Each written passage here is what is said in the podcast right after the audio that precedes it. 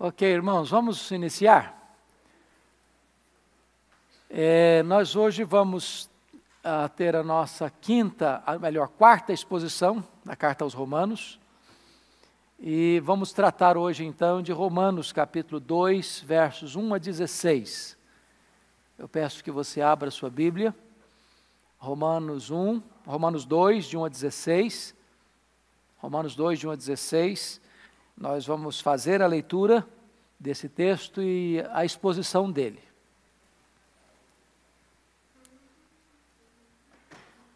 Eu gostaria que você, ao ler o texto, acompanhando a leitura do texto comigo, mantivesse sua Bíblia aberta para todos nós acompanharmos essa exposição.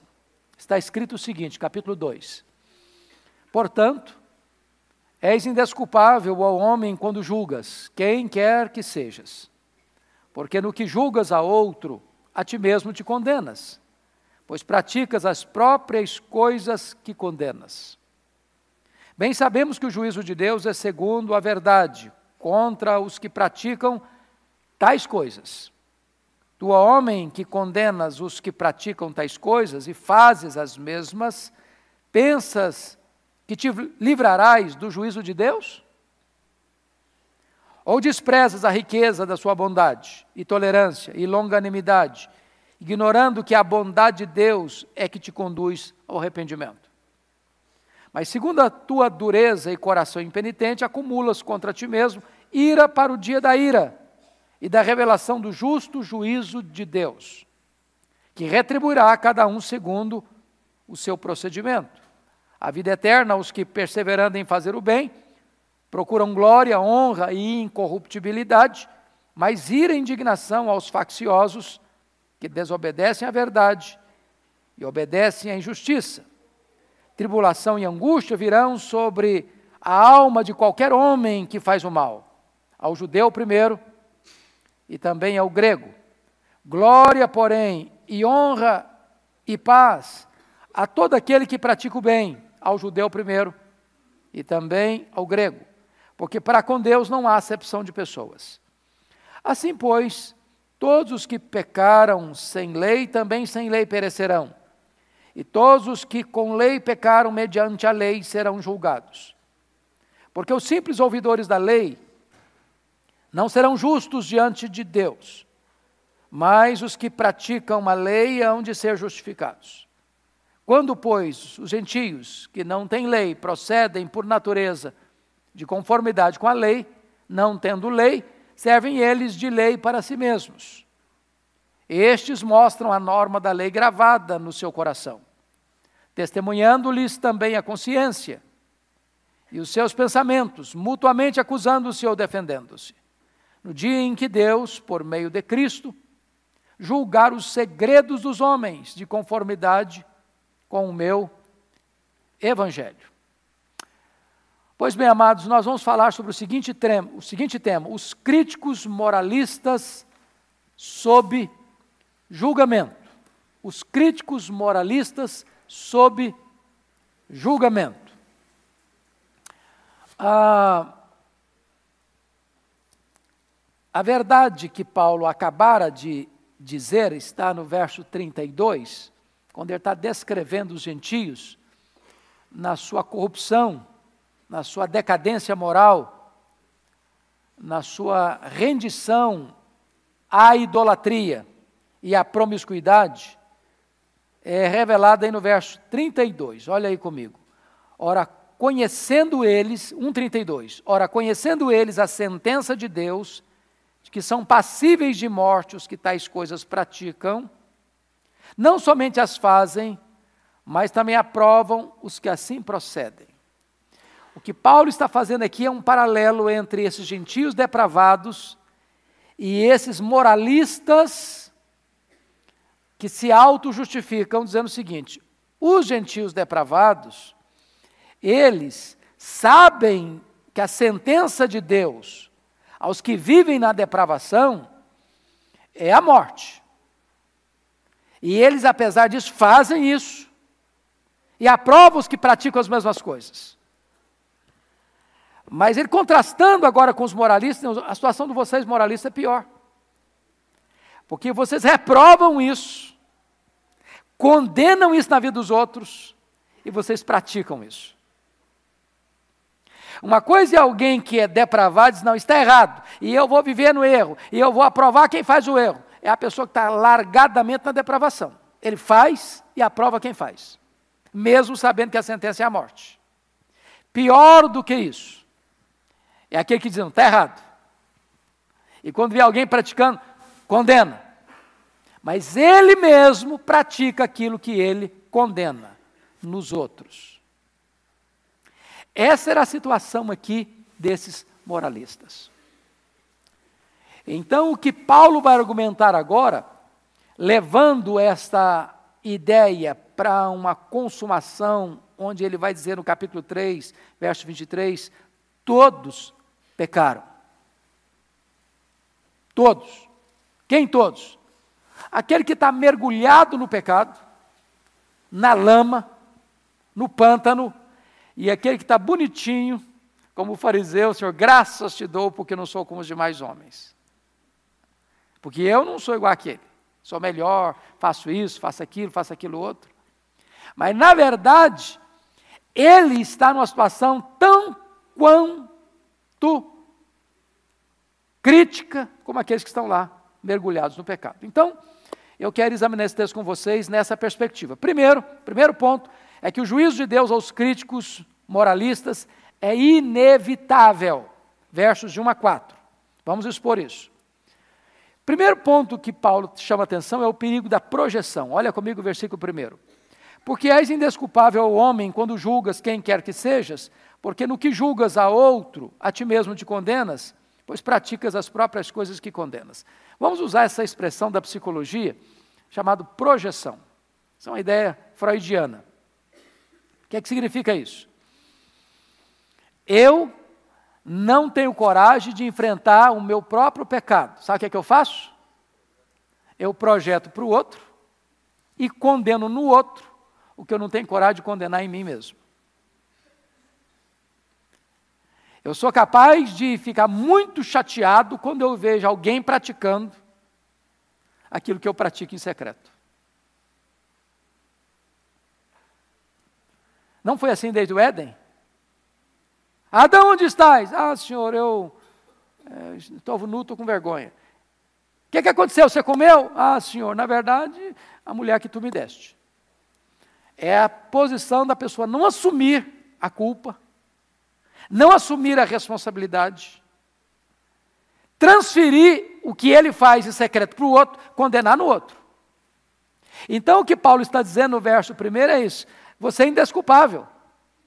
Quando você julga qualquer outra pessoa, porque quando você julga a outra pessoa, você condena você mesmo. Por que você condena você mesmo? Porque você faz a mesma coisa que ela faz. Você pode até não fazer isso em público, mas você faz em secreto.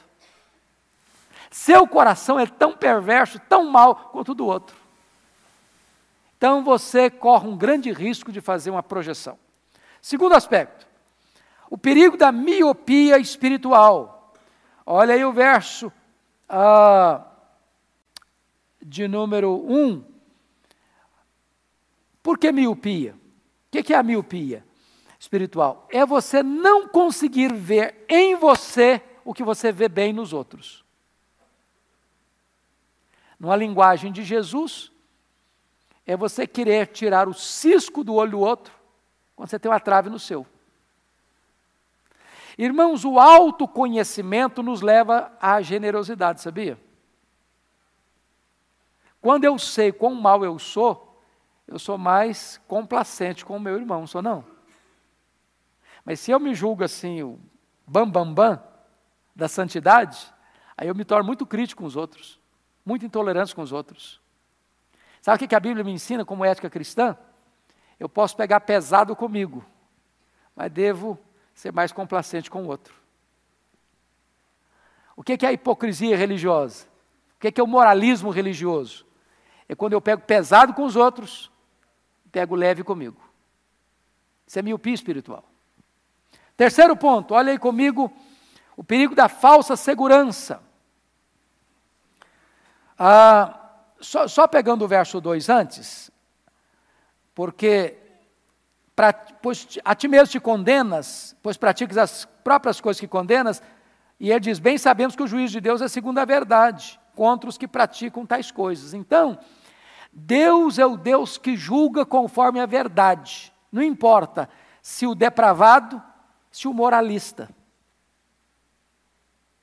O moralista acende as luzes do palco e se apresenta como uma pessoa muito espiritual, muito é, moral, muito é, digna de aplausos, mas Deus, que conhece a verdade, que não se impressiona com performance, vai julgar do mesmo jeito.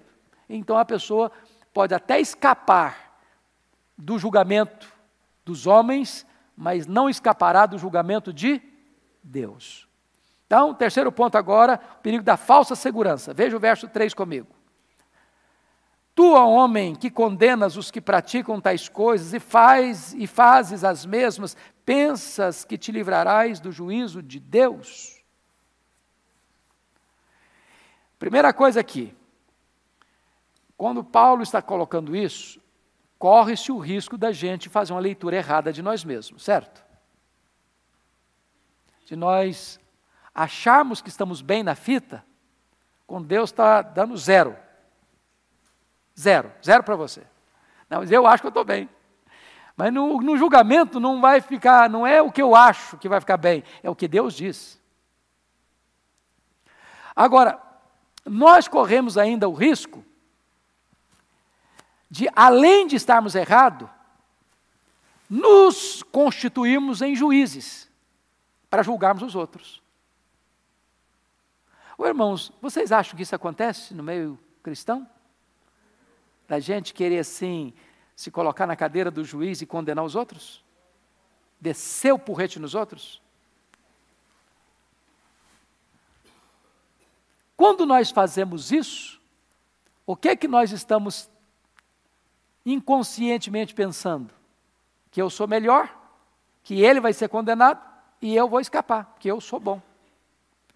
Aí Deus está dizendo no verso 3 exatamente isso. Tu, homem, que condenas os que praticam tais coisas e fazes as mesmas, pensas que te livrarás do juízo de Deus? Você acha que você tem imunidade especial? Você acha que o critério do julgamento a você vai ser mais leve? Você acha que você é o queridinho de Deus? Que Deus vai fazer vistas grossas ao seu erro, ao seu pecado. Você acha que Deus tem dois pesos e duas medidas no seu julgamento? Então, Paulo está aqui tirando o alicerce dos moralistas. Agora, quem é o moralista? Talvez o coração do moralista bate no nosso peito. Talvez o sangue do moralista corre nas nossas veias. Talvez nós temos o DNA do moralista. Porque é muito mais fácil eu ver o erro do outro do que o meu. É muito mais fácil eu projetar para o outro o erro que eu não quero confrontar em mim mesmo. O outro é destemperado, eu sou ira santa, tem ira santa. O outro não, o outro é destemperado. O outro é ganancioso, eu luto pela vida. O outro é um blasfemo. Eu, quando falo palavra dura, é porque a pessoa mereceu ouvir. Então, esse texto está nos tratando o coração aqui. Agora, outra coisa. Olha comigo o versículo 4, o perigo da falsa interpretação teológica. Olha o versículo 4 comigo. Ou desprezas a riqueza da sua bondade, tolerância e longanimidade, ignorando que a bondade de Deus é que te conduz ao arrependimento. Irmãos amados, o que é arrependimento? Vamos definir esse termo? O que é arrependimento? Quem pode me ajudar? Hã? mudança de atitude. Mudança de atitude. Essa palavra metanoia na língua grega, ela passava por três aspectos. Primeiro, mudança de mente. Segundo, tristeza emocional, segundo Deus. Terceiro, dar meia volta, mudar de atitude. Então, o arrependimento é intelectual, é emocional e é volitivo. À vontade. Primeiro, eu tenho consciência que eu estou errado. Segundo, eu fico triste porque errei. Terceiro, eu mudo a conduta para não repetir mais o erro. Em outras palavras, pegando o sermão de João Batista, quando ele disse para a multidão que vinha a ele: produzir frutos dignos de arrependimento. Ou seja, não é arrependimento e novamente arrependimento é arrependimento e frutos dignos de arrependimento. Ou seja, você não planeja pecar. Você conhece gente que pede perdão já planejando o próximo pecado? Quer ver uma coisa? Quarta-feira de cinzas. O que, que significa isso na cultura brasileira? O cara pula carnaval quatro noites. Aí na quarta-feira ele vai e bota uma cinza na testa, eu estou arrependido mas já está planejando o próximo carnaval.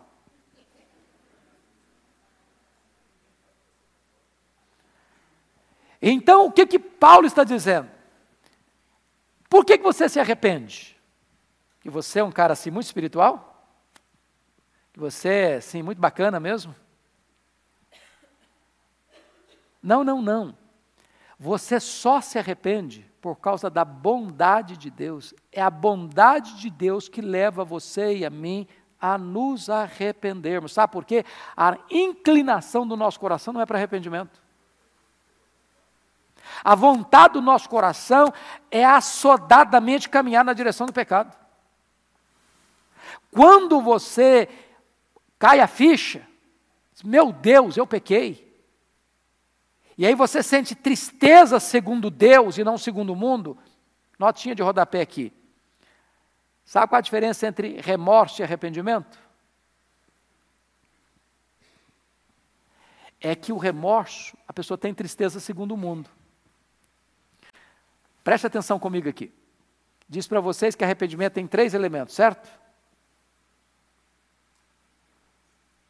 Metanoia, Entendimento que você errou? Racional. Tristeza, segundo Deus, emocional. Volição, dar meia volta. No remorso, a pessoa tem tristeza, a pessoa reconhece que errou? Sim ou não? Sim.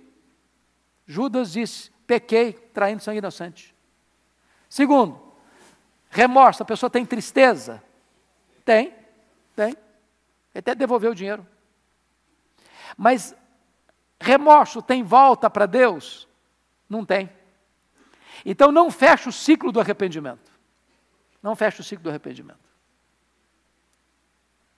Então preste bem atenção nisso.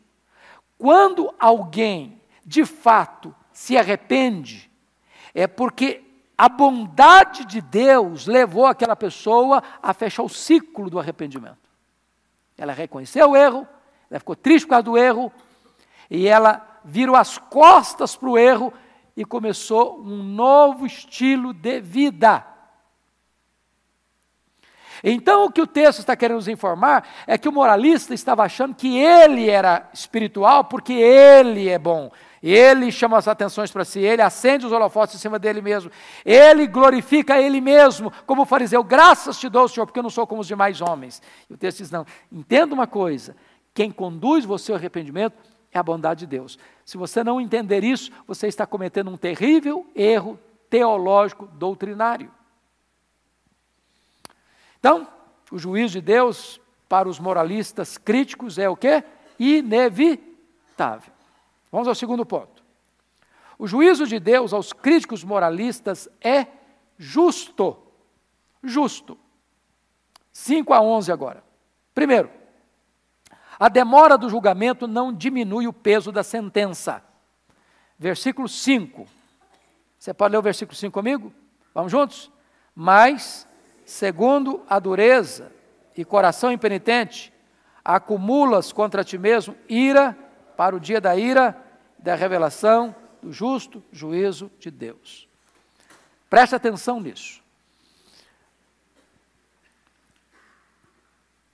No tribunal de Deus, ou na maneira de Deus lidar com você e comigo, Deus não pune o pecado do pecador toda hora que ele peca, imediatamente. É por isso que às vezes a pessoa acha que o pecado compensa.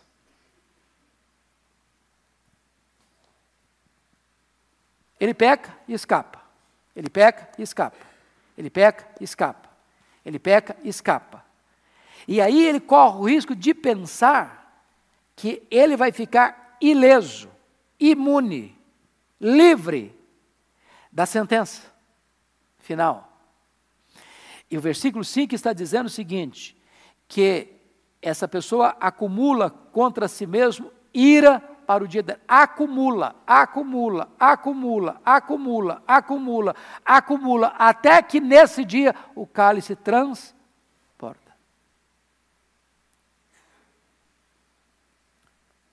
A Bíblia diz que Deus não inocentará o quê? O culpado. Que o que o homem semear, isso ele se fará. Que o salário do pecado é a morte. Isso vale para quem? Para todos. Então preste atenção nisso. A demora do julgamento não diminui o peso da sentença. Segundo lugar, veja comigo, por gentileza.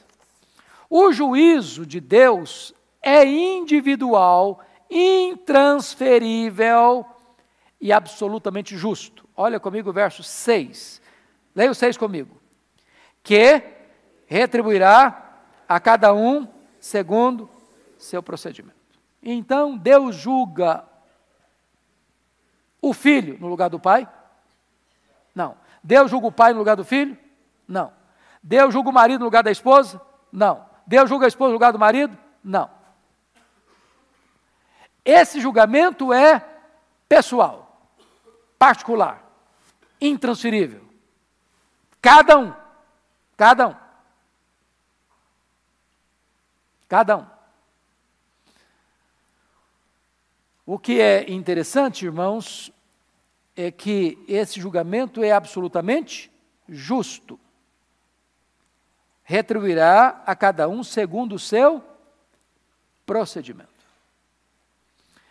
Os tribunais da terra, por mais ah, probos que possam procurar ser, ou justos que possam procurar ser, eles cometem o quê? Injustiça. Por algumas razões. Primeiro, porque é um ser imperfeito julgando outro ser imperfeito. Não é verdade? Quem está sentado na cadeira do juiz não é uma pessoa absolutamente perfeita. Está julgando outra pessoa imperfeita. Então, esse julgamento já tem suas limitações. Segundo, quem está sentado na cadeira do juiz nos tribunais do mundo, por, não importa a instância que está sendo julgado, não tem pleno conhecimento de toda a verdade. Ele conhece em parte, diz a Bíblia, em parte conhecemos. Por mais que ele tenha examinado os autos do processo, por mais que ele tenha examinado todos os detalhes do que aconteceu, ele não sabe toda a verdade porque ele não consegue entrar num território chamado de foro íntimo. Mas esse Deus que está julgando, que vai retribuir a cada um segundo o seu procedimento, ele é aquele que conhece as motivações, os pensamentos, os desejos, as ações, as palavras, o que não se fez. Ele sabe tudo, de forma plena, exaustiva e total. Então o julgamento é o quê? Justo. Justo. Terceiro. Terceiro. No julgamento divino haverá penalidades e recompensas eternas. Olha comigo, por favor, versos 7 e 8.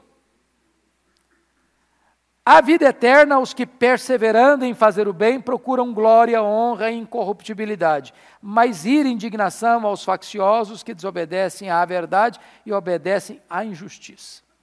Veja bem, se você pensa no julgamento humano, nenhum juiz da terra tem competência para dar uma sentença eterna para alguém, tem? Até onde ele pode ir, no máximo? Hã? Oi? 30 anos, aqui no Brasil. No sentido fora do Brasil. Qual o máximo que um juiz pode dar? Pena de morte. A partir do túmulo ele não, ele não legisla mais. Não tem lei para legislar. Você está condenado à pena eterna. Não existe pena eterna no tribunal da terra.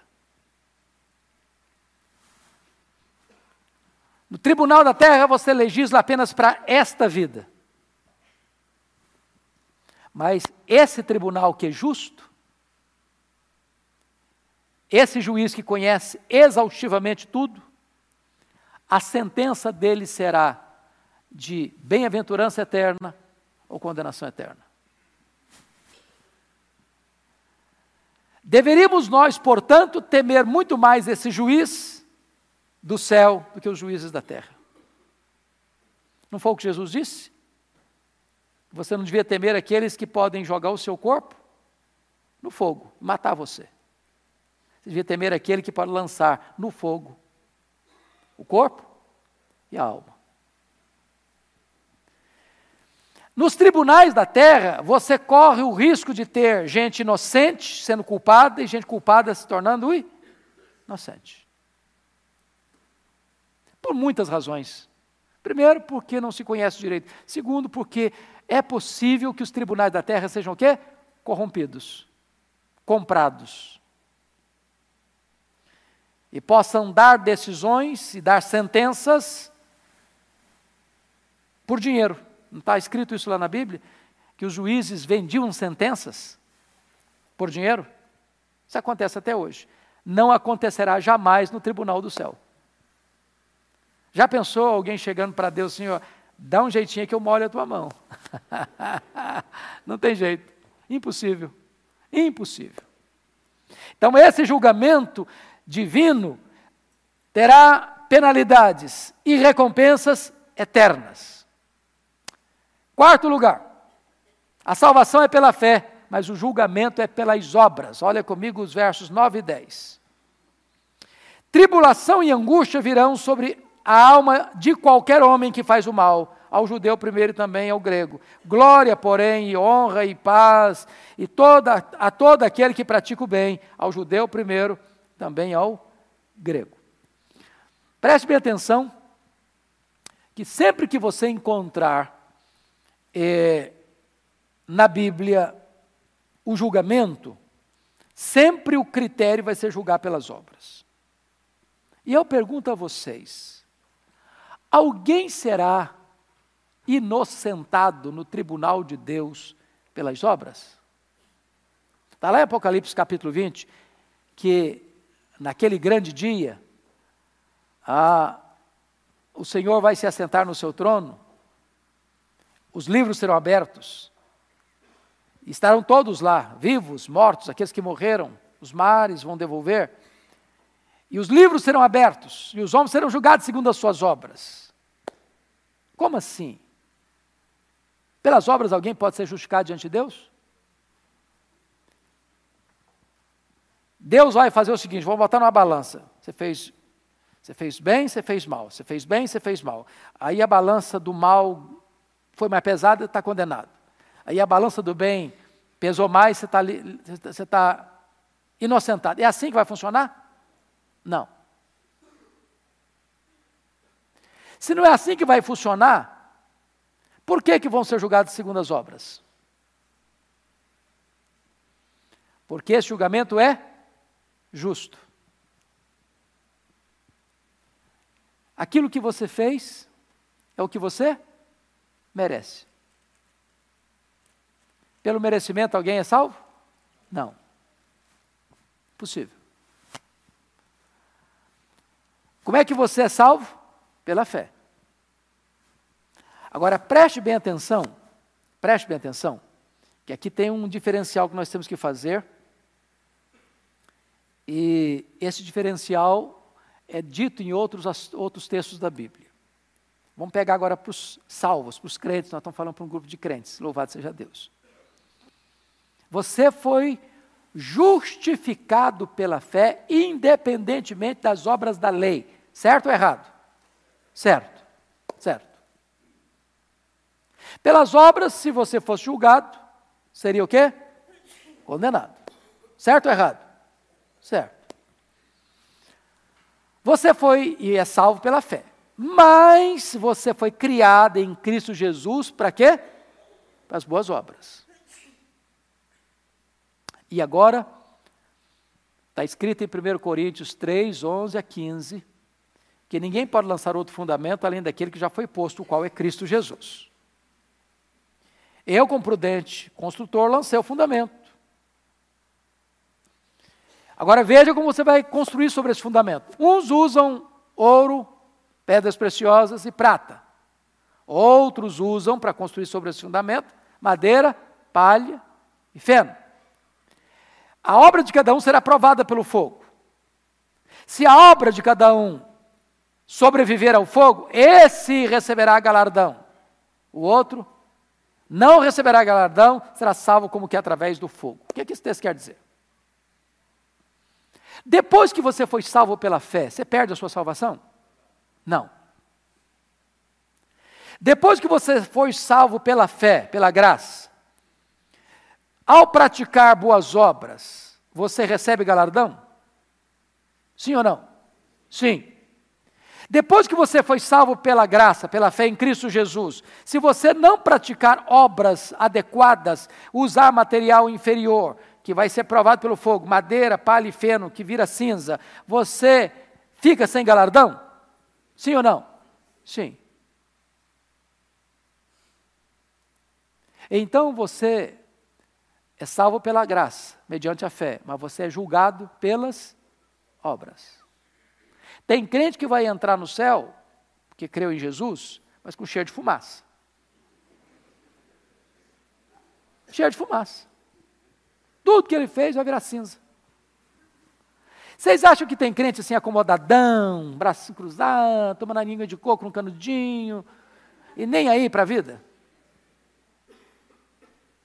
Ou você acha que todo crente assim, empenhado, zeloso, é, crente mesmo, de oração, que gosta de falar de Jesus, que quer uma vida de santidade, todo crente é assim?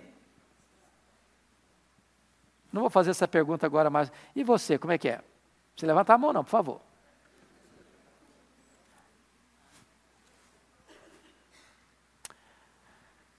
Pois bem, vamos adiante. Vamos adiante. Quinto lugar. Não há imunidade especial no julgamento divino. Olha o versículo 11 comigo. Você pode ler o 11? Porque para com Deus não há acepção de pessoas. Por que, que falou acepção de pessoas aqui? Em que contexto? Judeu e grego. Judeu e gentio. E nós poderíamos pegar esse essa acepção de pessoas, para Deus não tem rico, não tem pobre. Não tem doutor, não tem analfabeto. Não tem gentil, não tem judeu. Não tem branco, não tem pardo, não tem negro. Não tem amarelo. Deus não lida com o ser humano com as preferências que nós lidamos. Nós temos preferências? Vamos ser honestos? Temos, não temos? Tem gente que ainda assim dá uma torcida de nariz. Hum, irmão, mas difícil, hein? Irmão, mas é complicado, hein? Hã? Vocês não têm isso, vocês são mais espirituais do que eu. Deus não faz acepção de pessoas. não corre o risco de existir injustiça nesse julgamento. Deus nem vai fazer vistas grossas e nem vai pesar mais a mão, porque esse aqui é muito chatinho, então pesar a mão em cima dele. Esse aqui é tão bonzinho, vou dar uma aliviada nele. Não, Deus é justo. Justo.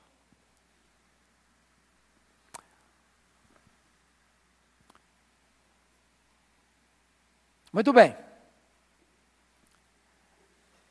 Então, pergunto a vocês: e o moralista fica confortável nessa situação? Quem é o moralista? Eu sou mais espiritual. Eu sou mais santo. Do ponto de vista teológico, eu sou mais ortodoxo. Eu sou calvinista, reformado. Os outros, coitadinhos, não aprenderam ainda. Eu sou preferido de Deus. Os outros, na linguagem lá dos fariseus, são a ralé que não conhece a lei. Esses moralistas estão em vantagem? Porque eles se acham melhores, se julgam melhores, mais espirituais, mais crentes, mais santos. Paulo está aqui, irmãos, demolindo esta autoconfiança. Paulo está aqui deitando por terra esse edifício chamado autoconfiança. Paulo está reduzindo a pó de traque essa ideia de que eu sou melhor do que o outro. Aliás, dentro do argumento de Paulo, a situação do moralista é pior ainda. Porque aquele sabe que isso aqui é errado, sabe que a sentença de fazer isso aqui é a morte. Ele faz e bate palma para o outro que faz também. Mas esse aqui, moralista, condena isso, abomina isso, critica isso, bota nas redes sociais isso. Mas ele pratica o que condena no outro. O outro é depravado e admite que é. Esse é depravado e acha que não é. E critica quem é. Esse moralista bota uma grossa máscara de hipocrisia. Se esconde atrás dela e acha que está bem na fita. Quando Deus está dizendo o seguinte: zero para você. Zero para você. Porque você condena no outro o que você mesmo está praticando. Você acha que você vai escapar? Ou irmãos, a palavra de Deus, aliás, nota de rodapé de novo. Vocês sabem que a carta de Paulo aos Romanos é, foi adotada até recentemente em algumas faculdades de direito na Inglaterra, para ensinar os alunos a questão da argumentação lógica. Paulo, inspirado pelo Espírito Santo, usa uma lógica irresistível nessa carta. Ele vai levando a, a, a, a sua argumentação a, chegar a um ponto em que diz seguinte: todos pecaram e destituídos estão da glória de Deus. Ou seja, não é possível você estudar Romanos honestamente e ainda ter uma pequena, uma pequena camada de verniz de autoconfiança. Você tem que depositar as armas. Você tem que reconhecer o seguinte: eu estou perdido. Eu estou condenado. Eu não tenho condições de salvar-me pelas minhas obras, pelas minhas virtudes, pelos meus méritos, pelo meu moralismo. Estou reduzido a nada. O que Paulo está querendo mostrar para nós é o seguinte: antes de você ouvir as boas novas, você precisa ouvir as más novas. Quais são as más novas? Eu estou o quê? Perdido. A lei me condenou. E aí ele entra com o Evangelho, com as boas novas. que Deus justifica você, não por causa dos seus méritos, mas por causa do sangue de Cristo que foi vertido por você. E é então Deus, por causa da justiça do seu filho, colocado na sua conta, Deus declara você justo. Vamos ao terceiro ponto. O juízo de Deus aos críticos moralistas é imparcial. É imparcial. Versículos 12 a 16. Primeiro, o julgamento divino será de acordo com a luz recebida. Veja comigo o versículo 12. Vamos juntos? Assim, pois, todos os que pecaram sem lei, também sem lei perecerão. Todos os que com lei pecaram, mediante a lei, serão julgados. Talvez você puder, talvez você quisesse ler assim: Assim, pois, todos os que pecaram sem lei, sem lei serão julgados. Não é o que está escrito, não. O que é está escrito aí? Todos os que pecaram sem lei, também sem lei, perecerão. Quem são esses que pecaram sem lei? Quem? Os gentios. Esses que ele descreve no capítulo 1, 18 a 32. Mas por que, que eles perecerão? Que revelação eles tinham? Que revelação eles tinham? Eles não tinham a Bíblia, eles não tinham a lei de Moisés, eles não tinham um templo, eles não tinham sacrifícios, eles não tinham sacerdotes, mas eles tinham que revelação? A revelação? A revelação natural.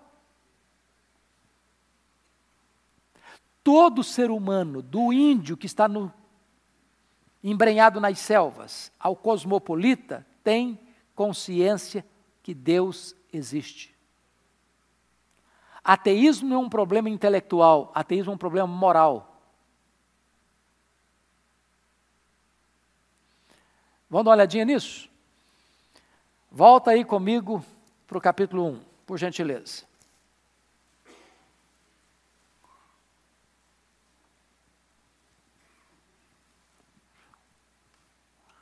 Vamos pegar a partir do versículo 18.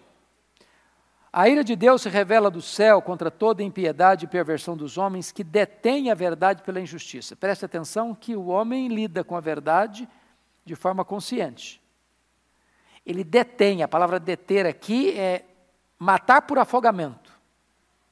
A verdade está aí, ele não quer a verdade, ele não gosta da verdade, ele não suporta a verdade, ele sufoca a verdade. Pela injustiça. Porque o que de Deus se pode conhecer é manifesta entre eles. Porque Deus se manifestou. Verso 20: Porque os atributos invisíveis de Deus, assim o seu eterno poder, como também a sua própria divindade, claramente se reconhecem desde o princípio do mundo, sendo percebidos por meio das coisas que foram criadas. Tais homens são, por isso, o quê? Indesculpáveis. Então, isso acaba com a ideia de um índio inocente. Acaba com a ideia do camarada que está lá nas selvas, lá da Ásia, nas montanhas geladas, que nunca ouviu, ah, então vai ser salvo porque nunca ouviu. Quem sem lei pecou, sem lei o quê? Perecerá. Perecerá. Ele negou a revelação natural. Conscientemente, ele afogou a verdade, trocou a verdade pela injustiça. Se você prosseguir na leitura de capítulo 1, Olha comigo, por favor, versículo 21. Porquanto, tendo conhecimento de Deus, não glorificaram como Deus, não lhe deram graças, se tornaram lulos em seus próprios raciocínios, obscurecendo-se-lhes o coração insensato. Ou seja, a razão vai para o coração. Inculcando-se por sábios, tornaram-se loucos.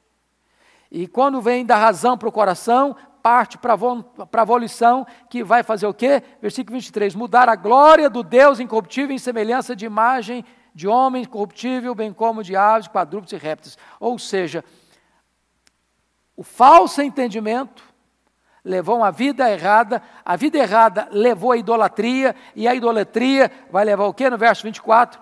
A depravação. é uma corrente. O homem rejeita a verdade, o homem se torna nulo em seu raciocínio, o coração dele se corrompe, ele entra para a idolatria, ele entra para promiscuidade sexual. Quem sem lei pecou, sem lei perecerá. Mas olha o versículo 12 comigo. 2,12. E todos os que com lei pecaram mediante a lei serão julgados. O que, é que a lei diz? A alma que pecar, essa morrerá. Deus não inocentará culpado. Salário do pecado é a morte. Segundo ponto. Segundo ponto. A religião formal não poderá ajudar o homem no julgamento. Olha o versículo 13 comigo. Vamos ver o 13 juntos?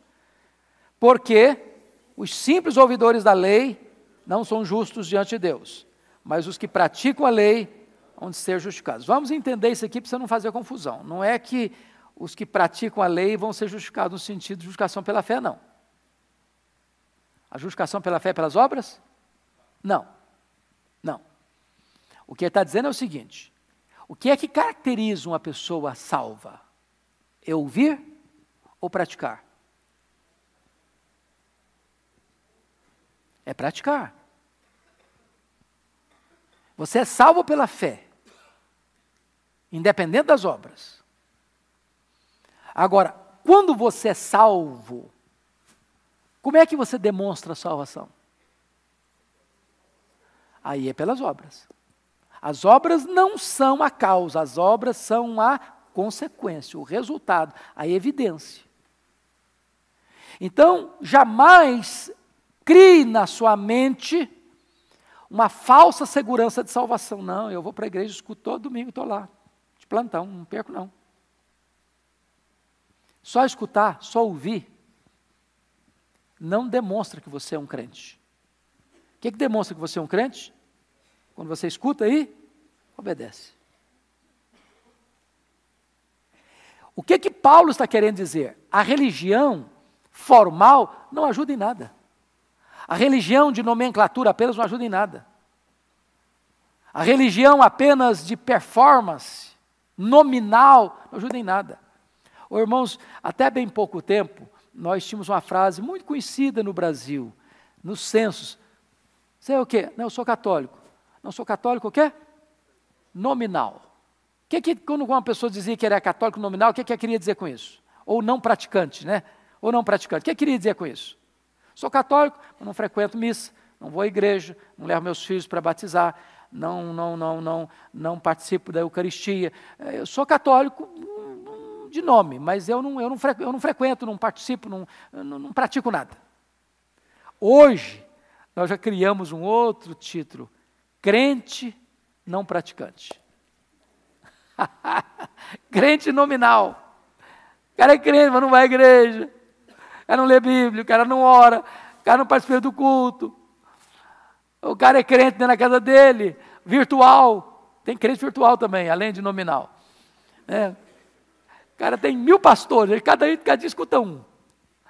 Mas esse pastor da televisão não dá abraço nele, ele não, ele não participa da ceia, não, nem participa do louvor também. Então não existe isso. Não existe isso.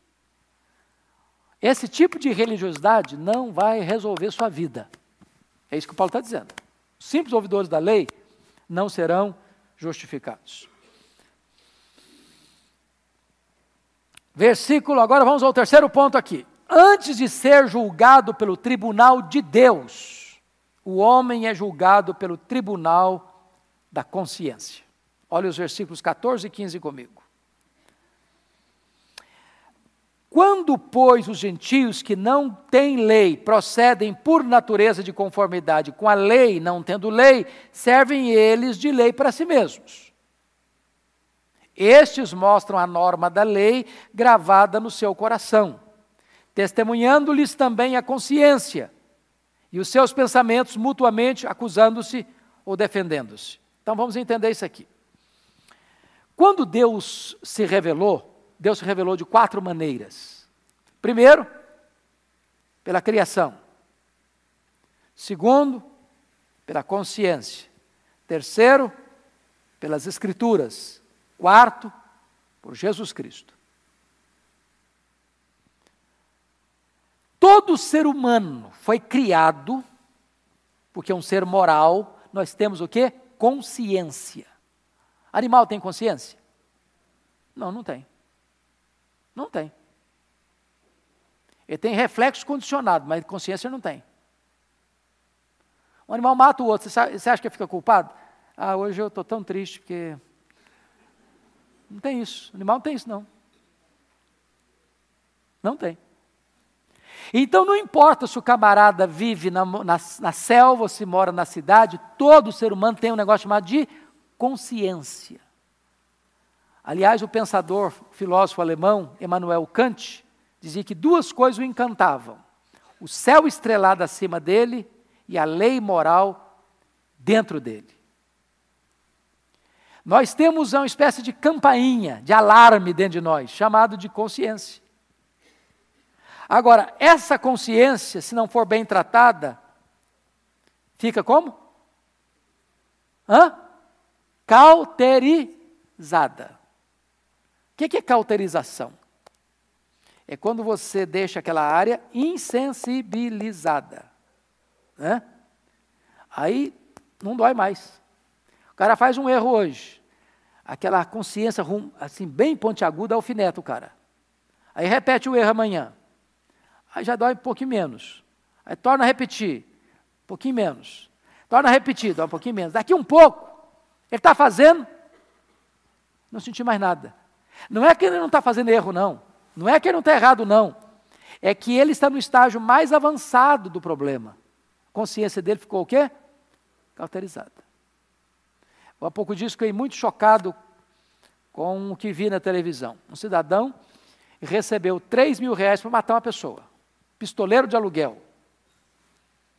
Ele nunca tinha visto a pessoa, a pessoa nunca tinha falado mal dele, nunca tinha feito mal para ele. Ele recebeu 3 mil reais botou no bolso, foi lá, deu cinco tiros na pessoa e matou. Foi para casa, tomou banho, jantou, dormiu. Nenhuma culpa, nenhum pesar. Ele não cometeu erro? Cometeu. Por que, que ele não sentiu nada? Porque a consciência estava o quê? Cauterizada.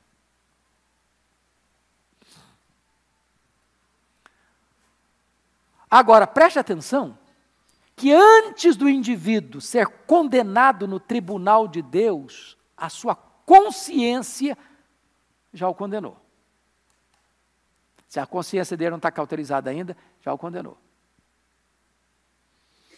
Esse é um fato curiosíssimo, irmãos. E nós deveríamos dar atenção a esta voz da consciência. Ela poderia nos livrar de muita coisa ruim muita coisa ruim.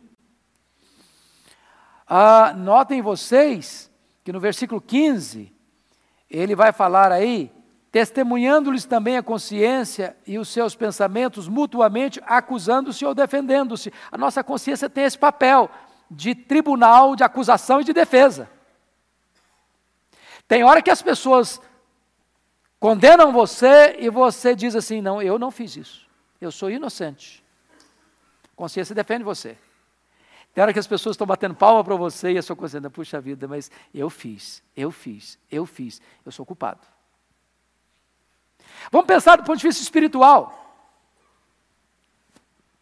Tem hora que você está fazendo algo para Deus, e todo mundo está vendo e batendo palma para você, ó. E Deus está olhando a motivação e dá zero para você, zero, zero para você. Você está recebendo aplausos dos homens, Deus está dando um zero para você. Que Deus vê o quê? O coração. Mas imagina outra cena. Povo está lenhando você, batendo em você, batendo em você, derrubando por reto em cima de você, e Deus está dizendo, ó, ó, para você, ó. Aprovando você. Sabe por quê? Porque Deus conhece o quê? O seu coração. Seu coração. Bom, mas eu quero encerrar. Eu acho que vou dar para vocês um tempo maior de folga, a menos que vocês queiram é, me ajudar aqui com algumas perguntas. Último ponto que eu quero tratar com vocês aqui: o juízo de Deus abrange até mesmo o foro íntimo. Olha o verso 16.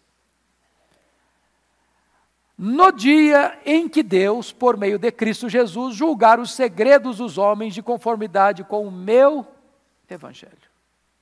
Irmãos amados, aqui o tribunal de Deus se distancia de todos os tribunais humanos.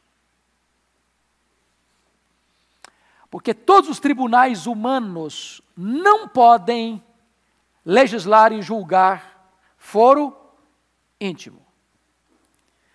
E nessa carta de Paulo aos Romanos, é que Paulo vai entender a gravidade do pecado exatamente por isso. Porque no capítulo 7 de Romanos é que Paulo tomou consciência de quão pecador ele era. E por quê? E por quê? É porque naquele momento ele para para pensar no decálogo, os dez mandamentos. Todos os mandamentos, exceto um, tratam de pecados objetivos. Objetivos. Do 1 ao 9. Mandamentos objetivos. O que é um mandamento objetivo? Qualquer pessoa pode olhar, examinar e dizer: é isso mesmo. Está certo ou está errado? Quais são os nove primeiros mandamentos? Não terás outros deuses, não farás imagem de escultura, não tomarás o nome do Senhor teu Deus em vão, guarda o dia de sábado, honra teu pai e tua mãe, não matarás, não adulterarás, não furtarás, não dirás falso testemunho. Esses são os nove primeiros. Qual é o décimo? Não cobiçarás. Prestem atenção que cobiçar não é objetivo. Cobiçar é algo do coração. Você pode ter uma auréola de santidade na cabeça e estar tá com o coração podre. Só Deus vê o seu coração. O que Paulo está dizendo é que no dia do juízo, o juiz tem competência, o tribunal tem competência para julgar foro íntimo. Aquilo que ninguém viu, aquilo que ninguém prova, porque você não pode condenar sem prova. Deus é capaz de aferir os seus pensamentos, os seus desejos, os segredos do seu coração, e desta forma, esse tribunal pode julgar você, porque ele tem competência de julgar foro íntimo. É isso que está no versículo 16. No dia em que Deus, por meio de Cristo Jesus, julgar os segredos dos homens de conformidade com o meu evangelho. Então vamos entender quatro coisas aqui. Primeiro, Deus já marcou o dia. No dia em que Deus, esse dia é o dia de Cristo Jesus, é o dia da segunda vinda de Cristo. Segundo, Deus já nomeou o juiz. Quem é o juiz? Quem é o juiz? Jesus Cristo. Está lá em Atos 17, versículos 30 e 31. Deus não levou em conta o tempo da ignorância, mas notifica a todos que se arrependam, porque já estabeleceu um dia que há de julgar o mundo com justiça por meio de Jesus Cristo. Aquele que hoje é o seu advogado, amanhã será o seu juiz. Terceiro, Deus já definiu a abrangência.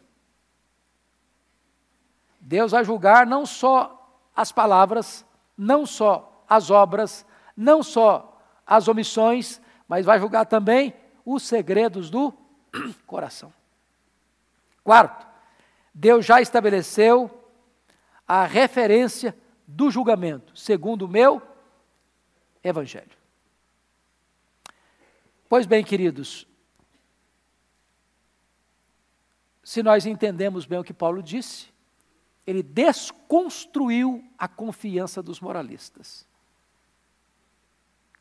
E disse o seguinte: vocês, moralistas, que estão acusando os outros,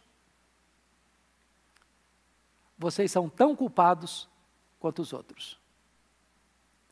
Vocês não têm imunidade especial. Deus não faz acepção de pessoas. Vocês estão na mesma situação diante de Deus. Culpados. Não há esperança. se você está confiando nas suas obras, nos seus méritos, na sua justiça.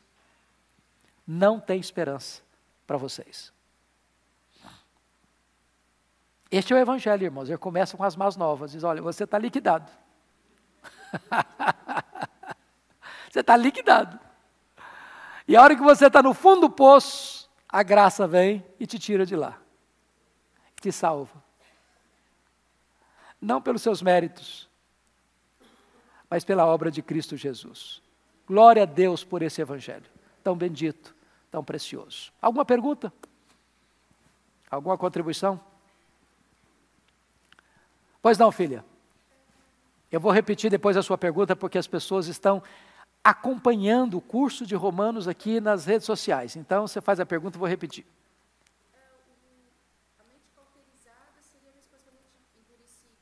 A mesma coisa que a mente endurecida.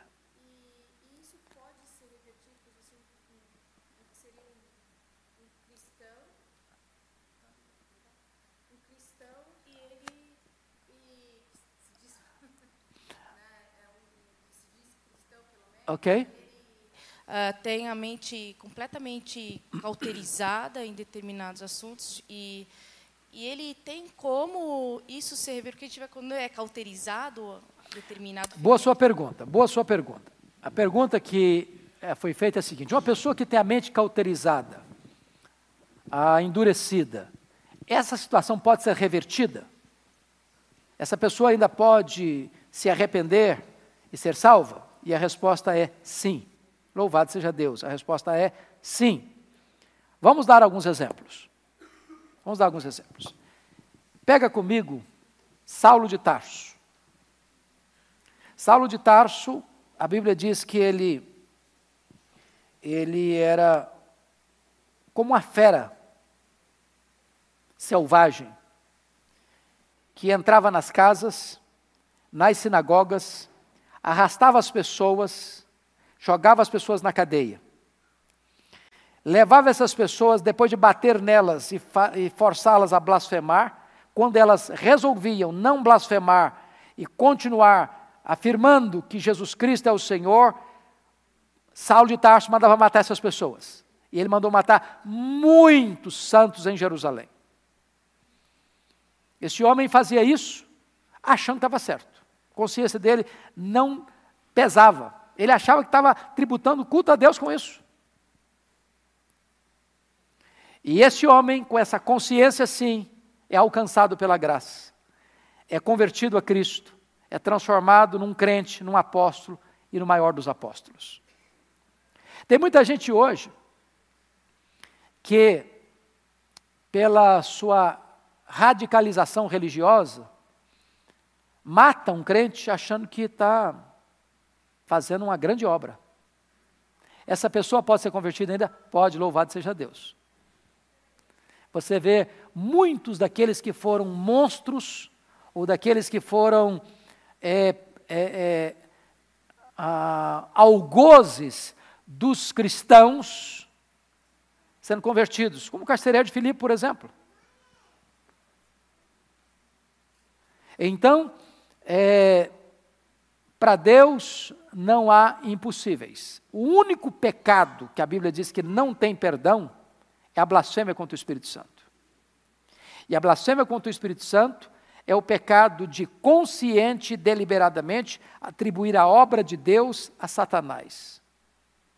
É de com as próprias mãos fechar a porta da graça e rejeitar a oferta de Deus em Cristo para a salvação e dizer que esta obra de Cristo é de fonte satânica, é de inspiração satânica. Essa pessoa não quer se arrepender, essa pessoa não busca graça, essa pessoa é, fechou a porta para ela mesma mas não há crime, não há pecado, não há depravação moral que a graça de Deus não possa ir lá e reverter essa situação e essa pessoa ser alcançada pela salvação em Cristo Jesus. Alguma outra pergunta? Aqui a pergunta. Eu vou repetir a pergunta para você que está nos acompanhando. Fica tranquilo.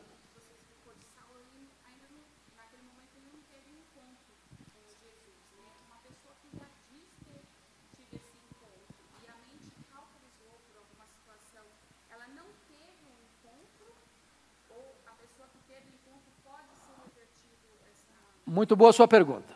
É, o exemplo que eu dei de uma pessoa que não era convertida. Imagine um crente. É, à luz das Escrituras, preste bem atenção. À luz das Escrituras, um crente não fica com a consciência cauterizada. Um crente, ele peca, mas ao pecar, o que é que ele sente? Mal-estar, tristeza, pesar. Uma pessoa que peca e vive na prática do pecado, porque é a prática do pecado que leva à cauterização, diz João, nunca viu a Deus. Nunca viu a Deus. Então, essa pessoa tinha o nome de crente, mas não era crente. E aqui está uma confusão muito grande que precisa ser dirimida. Porque há muitas pessoas que dizem: não, eu não creio nesse negócio de certeza de salvação. Salvação se ganha e se perde. É muita pretensão, é muita arrogância você dizer: estou salvo. Não, se você é, não andar direitinho, você está perdido. Então hoje você é filho de Deus, amanhã é filho do diabo. Hoje você tem para o céu, amanhã você tem para o inferno. Mas as pessoas é porque não entendem bem o que está escrito. Então é preciso afirmar que com todas as letras, uma vez salvo, salvo para sempre. Salvação não se perde. Ou seja, é, não existe esse negócio de nascer de novo e desnascer. Não existe esse negócio de você foi justificado e agora foi desjustificado. Não existe esse negócio de você foi nascido do Espírito, nascido de cima do alto, e agora você é feito filho de Deus, agora você é repudiado, não é filho de Deus mais. Você foi selado com o Espírito Santo, aí o selo foi quebrado. Seu nome está escrito no livro da vida e de repente foi apagado. Você é ovelha de Cristo, agora já não é mais ovelha, agora é lobo. Você é, estava seguro nas mãos de Cristo, alguém lá foi arrancou você das mãos de Cristo. Você foi tirado do reino das trevas e levado para o reino da luz, de repente tirado do reino da luz de volta e jogado no reino das trevas. Não existe isso. Não existe isso. O que nós não podemos é, é ter confusão na nossa mente é isso. Eu vou fechar aqui para encerrar. É que nem todas as pessoas, usando uma palavra de Agostinho de Pona, foi Agostinho de Pona que falou de igreja visível e invisível, começou com ele essa ideia. Nem todas as pessoas que fazem parte da igreja visível, aqui da terra, verdadeiramente são salvas. Por exemplo, pastor Arival disse que hoje à noite a CG vai receber mais de 100 novos membros.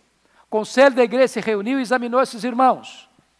Mas eu pergunto a vocês: os presbíteros desta igreja, os pastores desta igreja, têm plena condição de crivo absolutamente seguro de saber se essas pessoas de fato, todas elas, são verdadeiramente salvas? Algum conselho humano tem essa competência? Não. Não. Por mais honestos, por mais bem intencionados que nós somos, nós não temos total condição de dizer: esse é salvo, esse aqui não é salvo, esse aqui nasceu de novo, esse aqui não nasceu. Ou seja, a igreja visível terá no seu bojo, no seu meio, trigo e joio. Senhor, vamos arrancar o joio? Não, calma, calma, calma, calma. Deixa crescer junto. Você não sabe o que é joio e o que é trigo direito. Você pode correr o risco de arrancar trigo pensando que é joio. Deixar joio pensando que é trigo. Então, para aí. Esse julgamento vai ser feito no dia do juízo. Os anjos virão recolherão o trigo e botarão no celeiro. O joio será arrancado, jogado no fogo. E ali haverá choro e ranger de dentes. Em outras palavras, quando uma pessoa sai da igreja, era crente, era às vezes até líder da igreja, até pastor, até missionário, não importa. Saiu da igreja, viveu no pecado, morreu no pecado, a consciência cauterizada. Aí, aí, como é que fica? O problema não é perdeu a salvação. Está escrito em 1 João 2,19: saíram dos nossos, porque não eram dos nossos. Se fossem dos nossos, teriam permanecido conosco. O que está em jogo aí não é a doutrina da perseverança dos santos, o que está em jogo aí é a verdadeira conversão dessa pessoa. Então, é, um crente salvo não chega ao ponto de endurecimento do pecado, a ponto de não ter mais nenhuma capacidade de temor de Deus. O crente, ele se arrepende, se curva, Esse é o trigo. Quando o vento sopra, ele se dobra. Irmãos amados, vamos ficar por aqui. Temos 15 minutos ainda para vocês tomarem uma água, se precisarem, e para o momento de culto. Mas vamos orar primeiro, vamos ficar em pé. Deus amado, louvado seja o teu nome por esse tempo precioso de estudo da tua palavra. Rogamos-te que tu toques a nossa mente e o nosso coração com a iluminação do Espírito Santo, para nós compreendermos, para nós assimilarmos, para nós vivermos, para nós praticarmos esta palavra, para nós anunciarmos também esta palavra. Em nome de Jesus. Amém. Deus abençoe. Até daqui a pouquinho no culto.